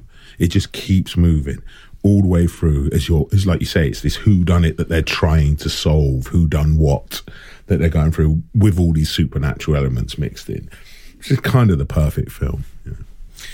It's one of those things where it's very very difficult for a remake or something that's based on a story to take things out. It's easier to add to, which is obviously why I think the, the you know the remake is you know 25 30 minutes longer and as you say it doesn't really benefit there's a lot more lulling about and yeah, kind of and uh, you know, Naomi Watts' his character arc. And yeah, and it, stuff, it's you know? kind of things that we because for me, all that does is makes me not resonate with that character because all it does is make go well not. Not that she's got it coming. it's a very cynical view to have, but it's yeah. very difficult to care why these things are happening if somebody's not very likable. Mm-hmm. If they're likable, it's a lot easier to care. Yeah, I mean, for the opening asked- scene with Naomi Watts, she's her kids obviously waiting for her to pick her up from school, so you get this why she's a bad mum mm. sort of feeling. And she's bawling someone out on the phone, I'll poke your eyes out with pens or whatever. I can't remember what she says, but like um, very abusive to someone who she works with down the phone. So you're set up not to like her and you're like, oh, we know where this is going. We're going to like her by the end. Do we really need to do this? Could she not just be a nice working mum with a kid who falls? Because that's much what I mean. To be fair, in the original, the child spends a lot of time alone. There's some serious uh, questions that need to be asked child about abandonment going on. Like, yeah, yeah. There is a lot of that in the original, but you don't at any point hate or di- I hate- don't even hate the, uh, Naomi Watts' character. But do you know what I mean? There's no, you're not set up to hate the character. Yeah, the original, and for me, I you know? don't know if that. Again, I could be making massive jumps. I don't know if that's more of a cultural thing, of that's more the style of parenting Mm. in in that culture. I'm I'm not sure. Mm. So for me, that's how I kind of looked at it. I was like, well, I find that a bit odd. I think wouldn't it's supposed to be odd. I think But- it, it's because they labour the point a few times in the original that the kid is conscious. He's used to being alone and all this Yeah. sort of stuff. So I, th- I don't think it's a cultural thing. I think it is set up that way, but it's not. It's not so heavy-handed. Like Yeah, yeah, yeah. outside of that, she's not rude to people. Do you know what I mean? she's not like like I can't remember. She uh, Naomi Watts refers. Uh, you'd call me a, a controlling. Uh, whatever it, I can't remember, but I think you're flaky. You think I'm over controlling and possessive, or whatever it is. So it's constant like, I'm not necessarily a good person. You know what I mean? She's like, oh, you, would you call me gullible? Would you call me like easy? Da, da. No, I'd never call you that, and all that. It's just sort of like constant sort of um reminding that she must be some way ruthless because she's successful, which I don't think would happen in a modern film. I don't think you'd get away with it. And it, watching it now, obviously, it's this film's twenty. Can we say twenty two years old now? So it's, yeah, twenty one and whatever it is. Um, so things move on, but it, it, was one of those things that stuck that stood out to me that probably wouldn't have when I first watched it because you're used to it. You're used to that trope. But watching it yesterday, I was like, it's so unnecessary. She doesn't need a, an arc where she comes around to being nice. It's not necessary for the film, and it's not. It's not really a, a, a decent enough representation of a, a working mum. Like, why has she got to be like that? But it's a small thing. It's it's a. I say it's a cultural thing. It's not cultural. It's it's a timing thing. It, it's of its age. Oh, It's a twenty year old film, so you're going to bump up against things like this, aren't you? Things that were normal portrayals of characters then wouldn't fly now. You know.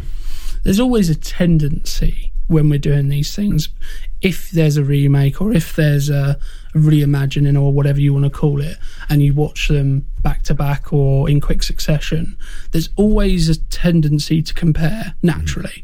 And so it's a lot easier to spot those things when you go, well, this happened in that, that happened in this, you know, and you weigh the two mm. things. Was it up. necessary? Yeah. Was it better In- or was it a waste in, of time? as, as Yeah. you mm. say in the original she doesn't she's not rude to people they touch on it slightly but it's not really uh it's not really a, a character point it's not a thing that has any real relevance it's just mm. an observation It just is. whereas they, she actually addresses it in the remake like when she goes to pick up her son she's like i, I know what you must think it's like, well, yeah, because you're late to pick up your son. Again, this is obviously a common occurrence. That's a natural thing to think, Mm. you know. And even when she's being told about her creepy kid with his creepy drawings, his which creepy is, which is another thing that they, d- you know, add to and develop on it. The kid's a little bit creepy in the in the original, Yeah. but he's not like obviously creepy. Whereas the kid in the remake, he's like so obviously dialed like, up to ten. like you Yeah. can so tell that when he grows up, he's going to be of somebody with some particular issues Yeah, yeah. because he's just so it's so eerie that character.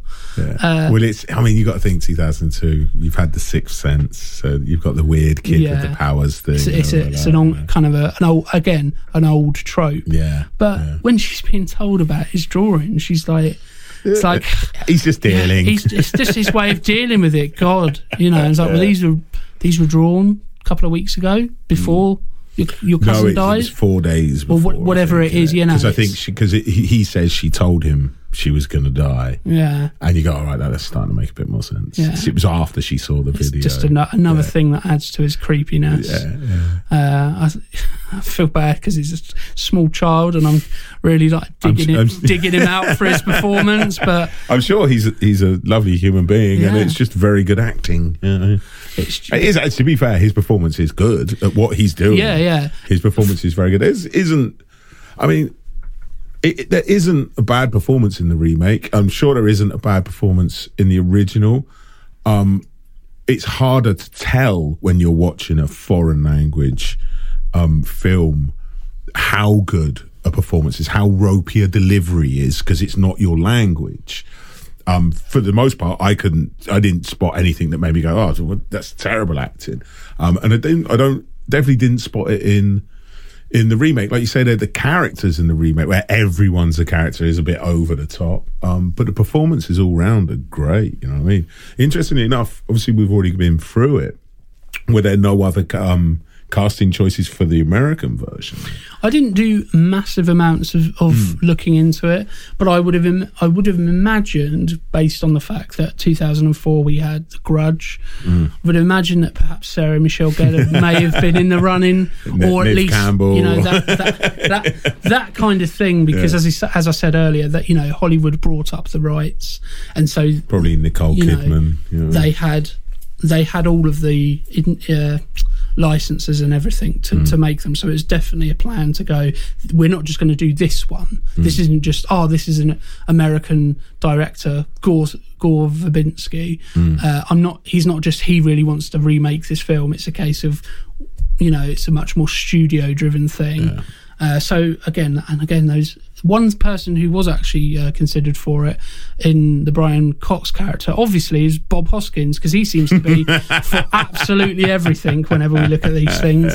I'm only joking but he will do his Mario voice as well. Uh, just going back to uh, S- Samara or Sadako that's actually based on, uh, as I say, an old legendary uh, Japanese ghost story uh, based on the ghost of Onryu, which is usually a female and a ghost that manifests after dying in the grip of a powerful rage and materializes as a very physical spirit to seek vengeance on, on the living. And the Ju-On series was also inspired by that same legend, which is probably uh, naturally why those two films are uh, so similar. Obviously, there's a bit more to it, and there's slight slight differences, but uh, naturally, the the, the comparisons are there and quite uh, logical to make. Uh, the, you know, you mentioned earlier the the actual videotape uh, within the film is much, I think, much scarier in the original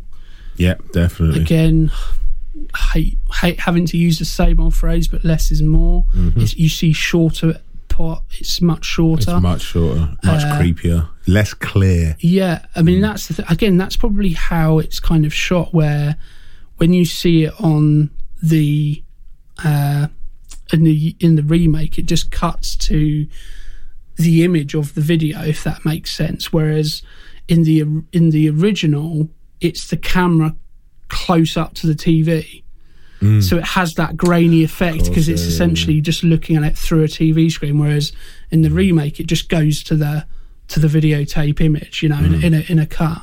Uh, and that that again talking about you know small simplistic ways of filming. That was achieved by being shot on 35 millimeter film.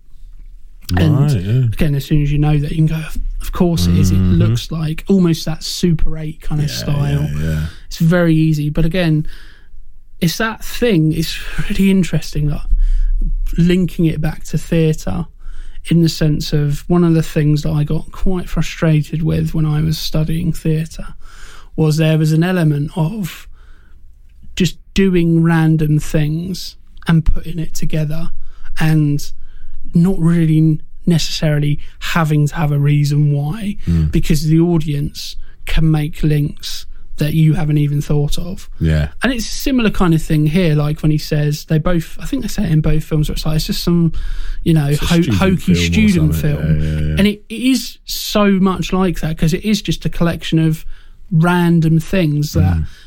aren't actually that scary really Yeah. but because in the context of how we're watching it, Mm. it's so terrifying. Although we said this about the Scream episode. when watching the scene where she's combing her hair, Yeah. all I can think about is the, the scary movie thing.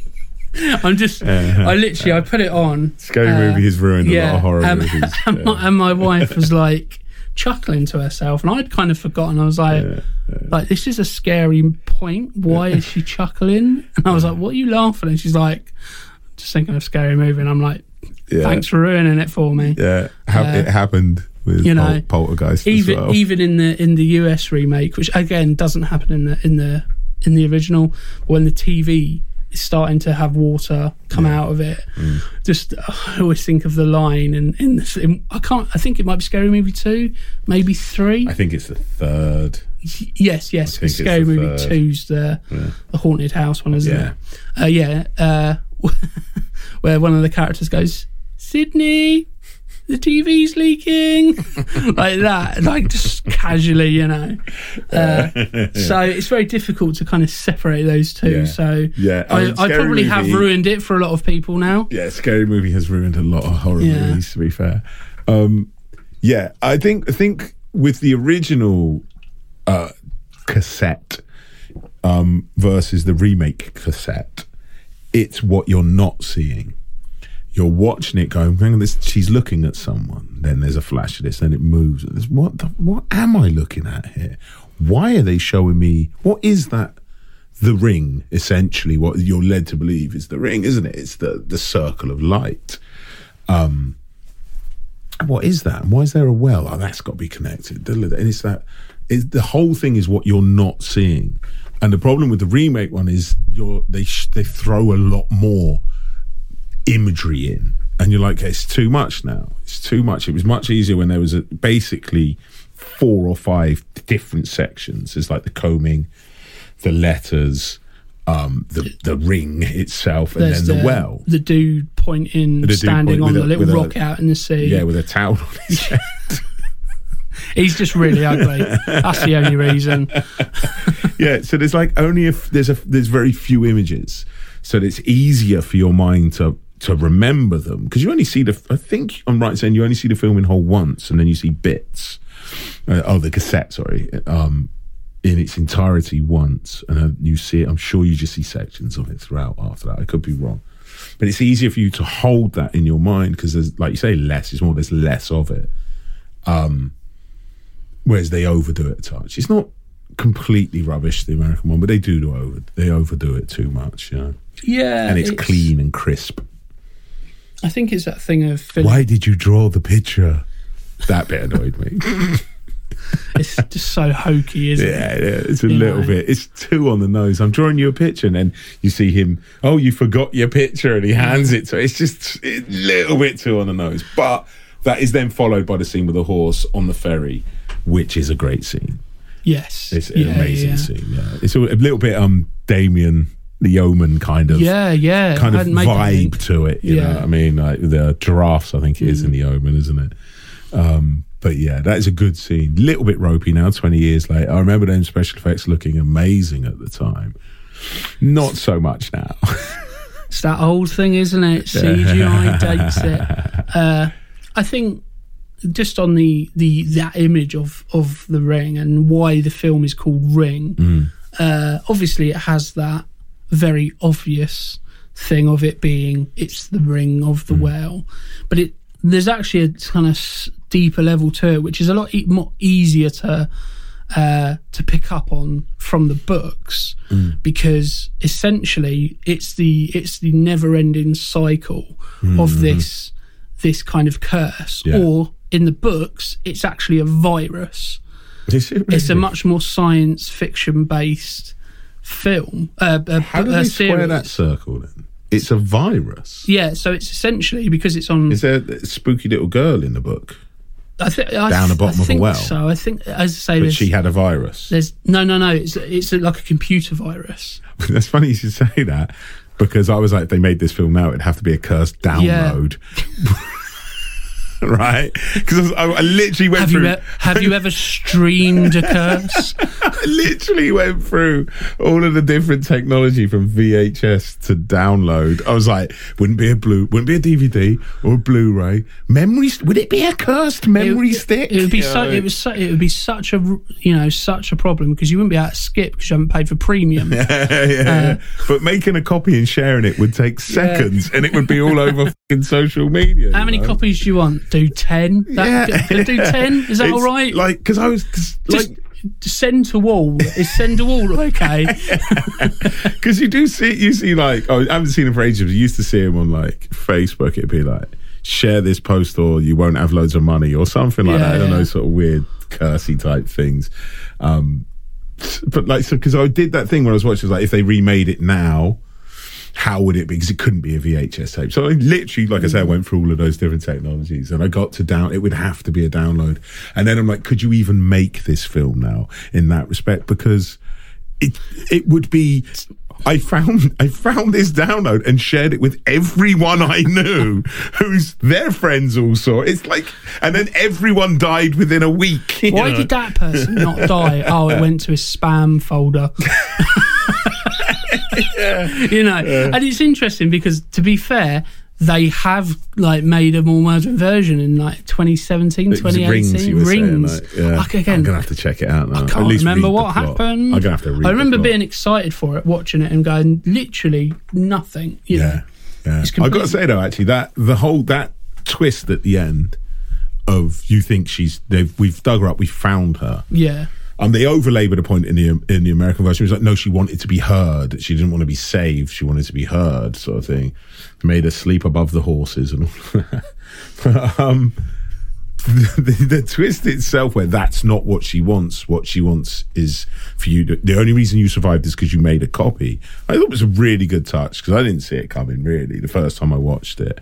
I thought, oh right, they've saved her. That's because, like you say, it's a who done it at that point. yeah. Also and then you get to the end, she's like, I don't want saving. I want to kill people, you know, or I want to be heard. And you have to make a copy. And then you get into that moral conundrum bit right at the end, and it's the whole film isn't based around it, but you get it thrown in as a nice little, a nice little bonus at the end. Oh, sorry about that. I dropped I dropped an F bomb a minute ago as well. but you're getting thrown in. I'll I'll see if I can edit it out. We'll work it out. Um, yeah, you get thrown at the end of the moral conundrum of should you make a copy of this and show it to anyone. I've, there's a bit in the American thing where Brian Cox is like, "How many copies of that? Is that the only copy of that?" And she's like, "No, I made a copy." It's almost like he knows what the video is. He's never really explained. He steals the video from the the dude in the video archives or whatever that job was. I'm not sure. Blockbuster was that Blockbuster? it's been a while sorry, no, you can't get this out. Why? Because you haven't got a membership. because he said who had it out last. Brian. No. Um. Said exactly like that. um, yeah, but say so anyway. Yeah, it's a nice touch. Is the uh, the moral conundrum at the end of should you curse another person or at least burdening them to have to and it keeps going on. Like you say, that continuation of the ring sort of thing. I thought it was a real nice touch. It's much more ambiguous Yeah. in the in the What original. What would you do? Because all you see, Doesn't she give it to her dad? She get she, She goes to see her granddad, right? Yeah, yeah. she- I've got a tape for you, So the, Dad. the final scene is her driving to her granddad's with the video with player the and the video tape. re- recorder. Yeah. Uh, Which is weird when you and think then of it- all the people it- to show it to. You know, so it's almost like, well, does she en- does she get to that point where she makes a copy? Mm. Uh, yeah, but does she tell him? here, here, Dad, uh, got a video for you. What is it? Uh, I think she says it's for, and she says her son's name. and It's Yeah. important. It's for. Sorry, I forget Yeah. his name. Um, Yes, actually, sorry, just because I've seen the second one. Hmm. Uh, again, spoilers. Uh, in the second one, it starts with her dad being dead. Really? Yeah, so they find his body and go, "Hmm, this is a bit weird. This looks a little bit like what happened that time before." I've seen. I've definitely seen this. I've seen both the remake and the original Ring. I cannot remember. It was so long ago. What was interesting about it when, I went back to watch the Ring, I haven't seen it for many years. It started, and I instantly went, "Oh yeah, I remember this now." Like I couldn't remember. Like obviously, I know the plot points and the major things that happened throughout it, but the film itself kind of gone from my memory. You know what I mean? And I started watching it. I was like, "Oh yeah, no, I remember this film. This is a good film." Yeah. And it was. I thoroughly enjoyed it. To be fair. I think I think it's just a really, just a really interesting, you know, thing to focus on. I think one of the things that they really were quite, quite, you know, shrewd about is that, as I said earlier, the the novels are much more science fiction based. And when I mentioned that the sequel was made at the same time by a different production company and different director, crazy, yeah. that was much more faithful to the series. Mm. and again, again, probably because it wasn't as well made as well, but probably why that didn't didn't really take off. Essentially, loads of people went to see the original and were like, "This is great. Let's watch the second one," and was like, "That was awful." so they went, "Okay, let's just kind of sweep that one under the carpet and forget about it, Yeah. and let's make." Let's A get let's get Hideo Nakata to come and make the sequel, Mm. uh, and the sequel is again it's not quite as good. It's still pretty good. Again, it's it's a lot more chaotic, I would say, in its kind of uh, in its delivery of, Mm. of things. There's, there's much more going on, so it doesn't. It, again, you said about earlier about you know there's no fat on the original. Mm. There's a bit more fat and meat on the bone on this one, and it doesn't necessarily do it any favors. gonna have to watch it. Uh, Yeah, I but it- again, still still an interesting film. Uh, so, what I think is something we've probably touched upon, but perhaps let's have a bit more of a discussion. Is what? Why do we think that J horror has been so successful in Western cinema, or specifically Hollywood? yeah, like like you said, I think we've already touched on it. Where it's it's not necessarily just J horror. Hollywood takes everything from everywhere. Then Japanese cinema, long history.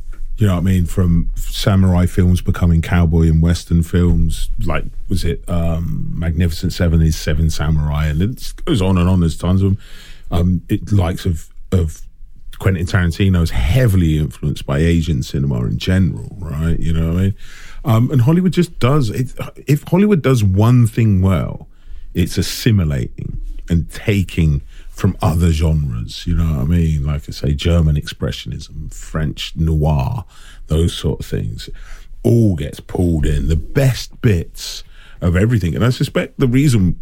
I mean, Hollywood is Hollywood, but, but we're from the West so we're used to it but so you don't really notice it it's like that's the the pinnacle of it you know what i mean even like you go there's like john woo come like replacement killers and that is such a strong influence on someone like quentin tarantino and and then it, essentially a lot of the 90s action movies becomes very asian cinema based right Ma- john woo comes yeah, over The. Matrix is very much Oh, it's manga. You know, it's a yeah. manga movie, isn't it? That's right. Yeah. Um, yeah. I mean, the list is endless. It just goes on. And, and J horror, I think, also, I think it came along at the right time. Horror was having a renaissance in the West from Scream. mm, Scream, Sixth Sense, those sort of films. Horror was, you know, it was it was riding high in what would have been 98 sorry so it came out in the Yeah. remakes 2002 so it makes the timing is perfect plus it's so atmospheric i think like we were saying before when you watch the ring oh sorry ring i'm gonna have to say the ring because if i say ring i just think of a doorbell well, i watched maybe my that's that's where That's they the- should go next. it's the next one Dun, the dun, haunted dun. doorbell if you answer the door, you will be dead in one week. you click on, you pick up your phone and there's someone with the hair in front of their face yeah. Oh no, no thanks. I'm not opening the door. Can you just leave it on the porch, please? Um,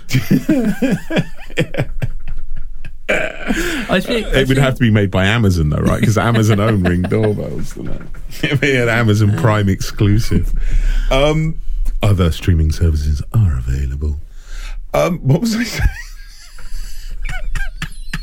oh yeah, yeah, that was it. So when you when you watch them, they are so otherworldly because it is from a different culture. It's it it's even like if you go back to, to films like Tetsuo Iron Man and those sorts of and, and manga and all of those sorts of things, that Asian flavor of cinema, you are removed from it so far. I'm trying not to use the word exotic because I feel like that might be a problematic word to use. Do you know what I mean? But it is not of your culture.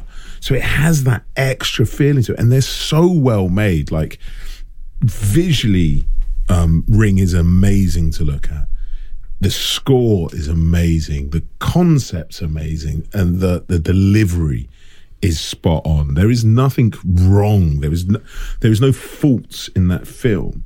Now you can like we have you can discuss like how it's received by Western sensibilities and stuff like that, and there are those cultural differences.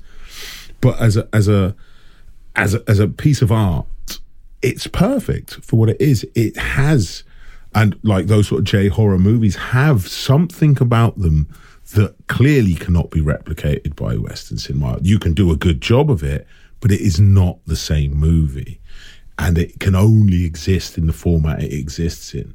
Like even like say you took a film like The Ring and made it in the in the UK it's still not the ring. It's not the Hollywood version. It's not big. We don't have 48 million budgets to spend on a horror movie. It would be stripped back and grittier and, and, and closer to the original in that respect. But it's still not the same film. I think if you look at the history of Japanese cinema, it's a long history of amazing filmmaking that the West have been pinching from since like the 1930s. You know what I mean? All the way, So- all the way back. You know. Just jumping off of that, mm. do we do we think that cinema or specifically horror is it cultural or is it skill or is it a mixture of the two? Do we think? How do you mean? Well, I'm not sure. I, I think follow. there's so many things within uh, within Western cinema that are based in urban legends or cultural folklore and uh, old stories around why these things are some are scary. You know, I think as I said before, the Japanese has gone has gone, you know, back to its kind of roots of sitting around a campfire and telling ghost stories Yeah. you know that's a very cultural type of thing that perhaps isn't as prevalent in uh, more western countries we st- obviously we still do that but in, in more kind of let's say asian countries and in african countries where there are much more kind of uh, campfire family kind of units that that is there you know it's, it's the equivalent of the dinner table you know Yeah, I think I think telling ghost stories around um, campfires is is um, a tradition every culture has. Um, I think um, possibly more in America than necessarily over here because the weather's terrible and you ain't out camping that much. you know. Sorry, I can't hear you over the rain. Can you speak up a little bit? I bit, don't please? care about the man with the hook hand. Yeah. Uh, my my socks are actually wet. you know what I mean? Um, so yeah, I don't know. There is there is always something. I mean, those sort of traditional stories have lasted for a reason. They obviously resonate and continue to resonate. So when when something goes back and takes a little bit of something from the past and puts it in the thing in the in the present, he said the future, but in the present, and when it works, it's those simplistic stories, like you know the tale of the hook on the hand on the back of the car, the escaped um, from asylum thing. All of those sort of tr- like, they resonate with generation after generation, and they've lasted 100, 200 years. Because sometimes, like a, a simple, spooky story is the best. Do you know what I mean? And like I like we say, this this movie is an update of the haunted artifact movie, the cursed. uh, That could it could just as easily be the mummy's curse. You took something from the mummy's temple, but in this case, it was a videotape. You know, what I mean? it's, th- it's those sort of things. But those traditional, um, something you don't understand is coming for you. What do you do? It's like you, I think you say often, great movies pose, pose questions. So this movie poses a question. You are now cursed. You have seven days to find out how to save yourself. How how how would you do that? How do you survive this? So most horror movies are how do you survive? And then, as we're saying at the end, it poses one more moral dilemma at the end. Would you forward the tape on? Would you press send on the download? I'd uh, probably blind copy people in. I'd probably just forget to do it. I'd probably be like about to do it. So obviously we've spoken probably just as much about the US film as the Japanese film. And with that in mind, are there or do we think there are any US remakes of Japanese horrors that are better than the original? Are there any that spring to mind? No, not I can think of off the top of my head. They, like we've said repeatedly throughout. There's nothing wrong with buying, paying for the intellectual property. I hope at that point, you hope the original writers and screenplay um, and directors and all of those people got their money because that's not always the case either. Who knows what contracts they signed? Um, may have signed all of their rights away to the studios, is often the case. Um, but there's nothing wrong with, as we said, there's nothing wrong with buying an intellectual property and changing it for a Western audience. There's, it's, it would be no no weirder than that. There's Asian or or foreign cinema remakes of Western films. It's just a thing that happens, you know. Um, I don't, I can't think. Obviously, like we've already touched on, The Grudge. Hunger Games was based on a book, it's essentially battle royale. So, I mean, off the top of my head, I can't, I can't actually think of that many. Um, so I certainly can't think of any that are better. What about you? Uh, there's, I don't think it has the same name. Uh, so it's called Shutter. Is it called Shutter?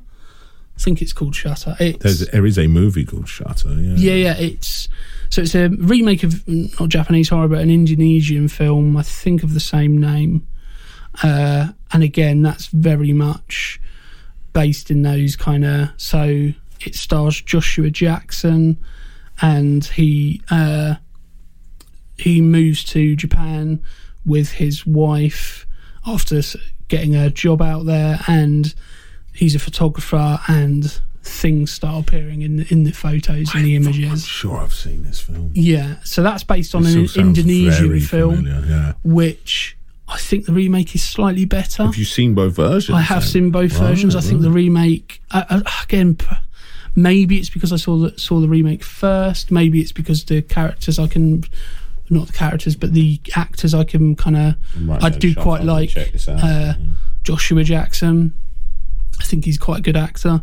I've definitely seen that movie. Hundred percent. It seems like a movie you would have I've seen. definitely you know. seen it. Yeah. Uh, I, yeah, I think I think the remake is is a it, it's not to the same standard as as Ring Hmm. or The Ring. Uh, I think it's a it's it's part of that genre, and I think it's quite good. yeah. Uh, so I think probably that one. There are there, there aren't many that I can. Well, I don't think there are any others that I can think of where I go.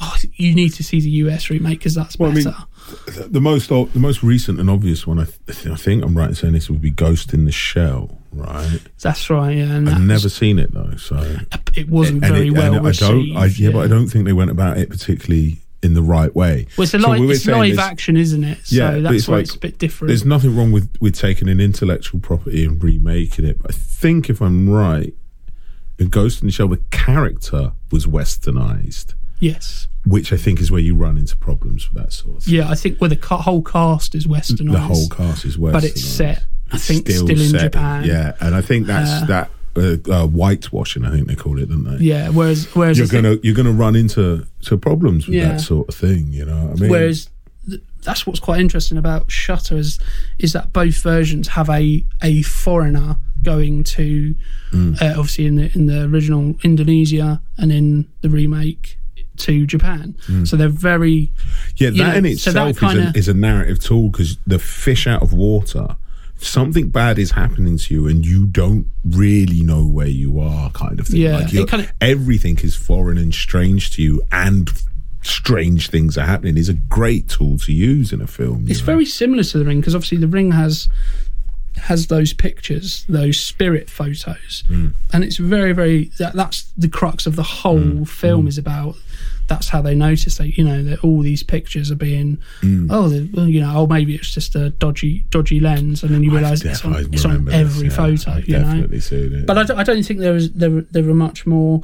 I, I mean, I, But it's I, a great it's a great narrative tool Yeah. to um, ramp up the isolation, the feeling of isolation for a character is to Mm. put them in a foreign place, especially a very foreign place. You know what I mean? Like, Yeah. there's not a huge amount of difference between French, France and England. Really, we're right next to each other. You know, what but if you take uh, Western and put them into a, a very foreign place where they they they're, not even using their alphabet, that sort of thing, where that sense of isolation, because you now need help. How do you go about getting help? It's a good narrative tool. I don't. I think that kind of makes sense in that respect. Um, like I said, I haven't seen Ghost in the Shell Ghosting Michelle. It's the Yorkshire version. Have you seen Ghosting Michelle? it's just that I was talking to her and now I'm not. Yeah, Michelle. She's being she's being uh, possessed by ghost. Are you still ghosting Michelle? No, I'm not talking to her no more. Um, Don't start. um, yeah, I don't know. Like, I think, I think, like we've already said, it's it, pu- pulling of influences. Like Star Wars, I think we already mentioned it. Is all Asian cinema in there? You know, samurai films, all of that sort of stuff. I think if you if you pick apart the the threads of what Star Wars is made of, it's predominantly Asian cinema. All of those bits and bobs, even the Force and all of those sort of things. I think that's what what what we do best. As for straight up remakes, I, I honestly I couldn't say. I don't know. Yeah, the only other one I can think of, but I haven't seen the the counterpart to it, is Mirrors with uh, Kiefer Sutherland. Uh, it's it's quite quite a good little film. Again, very similar thing. It's about you know a ghost trapped in a mirror. Is he like a security guard? yes. Yeah, I've Yeah, seen yeah. that as well. Yeah. So actually, I, I seem to recall it's good. Yeah, it's not bad, People not keep bad. killing themselves in the mirror. Yes, Like their reflections so, are trying yeah, to kill them or something. Yeah, that's that's, right. right. It's a good Uh, movie. Yeah. yeah, but, but but I haven't seen the the counterpart to that, so I wouldn't be able to say if it's better, it's or better. Oh, right. I, uh, yeah. you know. So that brings us on quite quite nicely. I think we've kind of covered all the things really. We've we've spoken about the legacy of it. Uh, obviously, I think it's a, as we said earlier another development from the Poltergeist legacy, which we will cover in, in another episode. I think is there is there anything else you know that we that we feel we need to talk about in No, e- think- either version? I think we got it. Okie dokie. For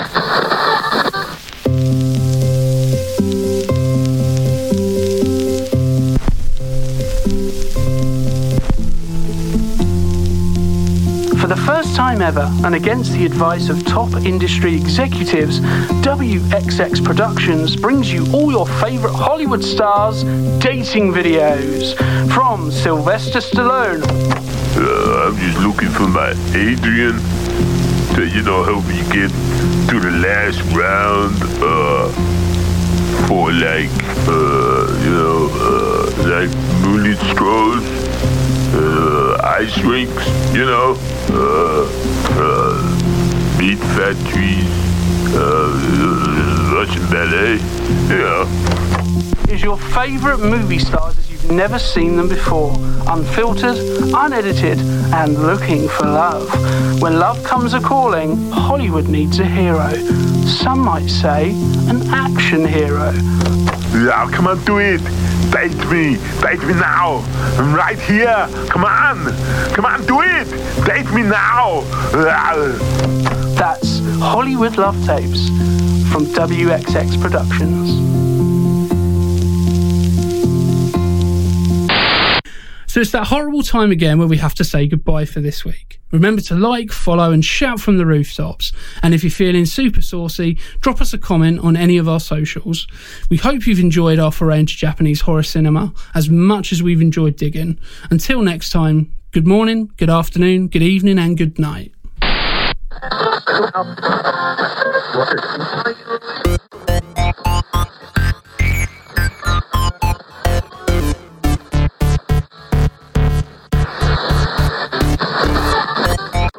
be a one button job. Boom, boom, boom, boom, boom, boom, boom. I, I have a terrible tendency to just scroll back and if you're talking, when, when we're doing it, I, I still find it slightly distracting. It's, it's a bit weird, but I think it's a bit weird, but I suppose. Uh, maybe if listen to it back, see if it sounds. Was like, I was like, I'm gonna have to stop it. 'Cause you listen to it back, It's good job I observed that well, wasn't it?